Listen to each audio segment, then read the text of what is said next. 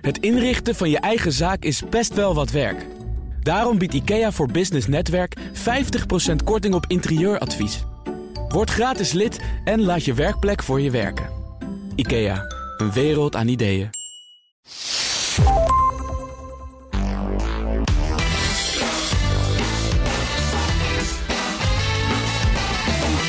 Ja, want het is gewoon maandag en de mensen die werken, die zijn niet met mijn bijvakantie. Dat is uiteindelijk de kurk waar de economie op draait op deze mensen. Dus welkom, welkom, welkom. Welkom ook Ben Tichelaar. Goedemorgen. Goedemorgen Bas, daar zijn we weer. Ja, gedragswetenschapper, presentator van de Ben Tegenaar podcast. Ja, die werktip voor de week. Waar gaat die deze week precies over, Ben? Terwijl er zoveel mensen niet aan het werk zijn. Die moeten zich schamen. Ja, nou ja. Ja, die moeten... nou ja. Nee, dat ja. niet. Nou, eh, er, is wel iets anders waar je mensen zich misschien voor, voor zouden moeten schamen. Ja. Eh, ik wil het hebben namelijk over iets dat heet knowledge hiding. Oh. Nou, wat, wat wordt er nou mee bedoeld? Het opzettelijk achterhouden van kennis. Dus je weet iets wel, maar eh, je zegt het gewoon niet. Oh ja. Dat wordt al zo'n zo'n jaar of 15 wordt daar onderzoek naar gedaan. Eh, met name door een stel Canadese onderzoekers, die zijn ermee begonnen. En die zeggen, ja, weet je, dat is eigenlijk wel een heel groot probleem in onze kenniseconomie.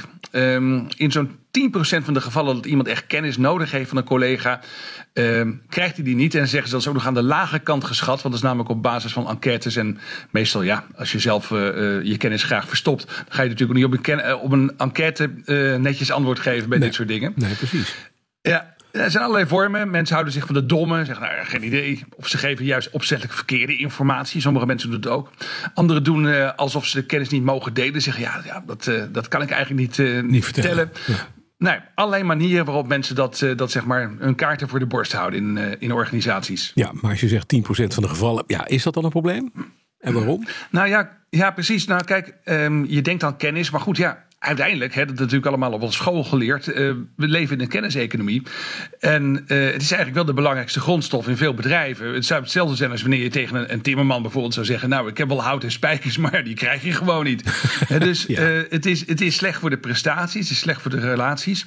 En het probleem neemt eigenlijk toe, omdat in steeds meer bedrijven ja, veel nieuwe mensen voortdurend werken. Uitzendkrachten, freelancers.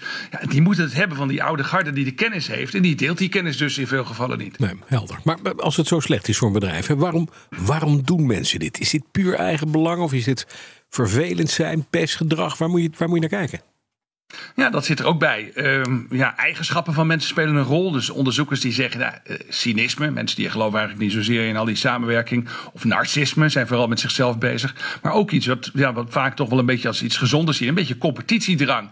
Dus mensen zien elkaar toch ook in veel bedrijven ook een klein beetje als concurrent als het gaat om die loopbaan. Nou, dat is allemaal niet zo makkelijk te veranderen. Daar moet je eigenlijk vooral op letten bij het aannemen van mensen, of dat niet. eh, te sterk is, die, die, die zaken. Ja. En dan zijn er ook nog allerlei factoren in de werkomgeving. Eh, bijvoorbeeld ook dat managers slecht, het slechte voorbeeld geven. Of eh, dat er gewoon onderling wantrouwen is. Dat mensen elkaar eigenlijk niet zo goed kennen. Nou, dat zijn allemaal dingen die niet meehelpen. Nee, precies. Maar dan naar die werktip die je elke week geeft. Wat, wat kun je hiermee doen? Wat kun je er tegen doen? Ja, ja nou, het lastige is natuurlijk, eh, in het voorbeeld van die timmerman, dan kun je nog zeggen, ja joh, zit nou niet zo te kletsen. Ik zie daar hout liggen, ik zie daar spijkers, hier ermee.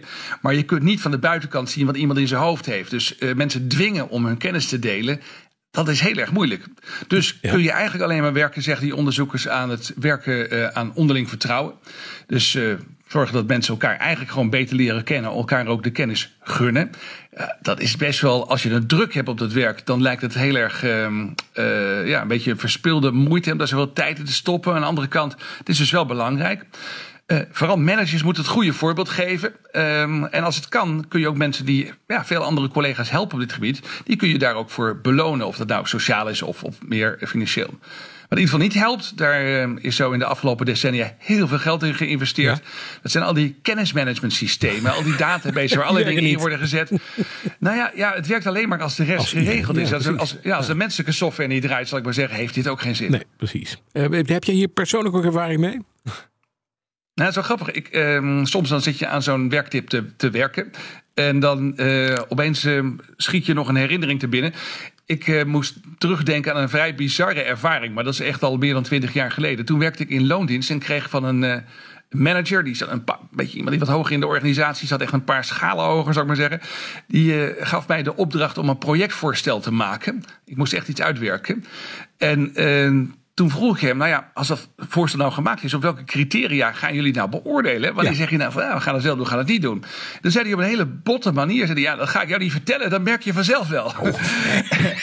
en ik voelde me echt een beetje, ja, een beetje op mijn plek gezet. Ja. Ja. Wat het meest bizarre is aan dit voorbeeld, dat ging dus om een voorstel voor zo'n digitaal kennismanagement systeem. nou ja, goed, dat, dat was wel eigenlijk dubbel idioot eigenlijk als je erop terugkijkt. Intentional. Dankjewel, Ben Tichelaar, gedragswetenschapper en presentator van de Ben Tichelaar podcast. De werktip van de week wordt mede mogelijk gemaakt door Yacht. Pushing Horizons. Het inrichten van je eigen zaak is best wel wat werk. Daarom biedt IKEA voor Business Netwerk 50% korting op interieuradvies. Word gratis lid en laat je werkplek voor je werken. IKEA, een wereld aan ideeën.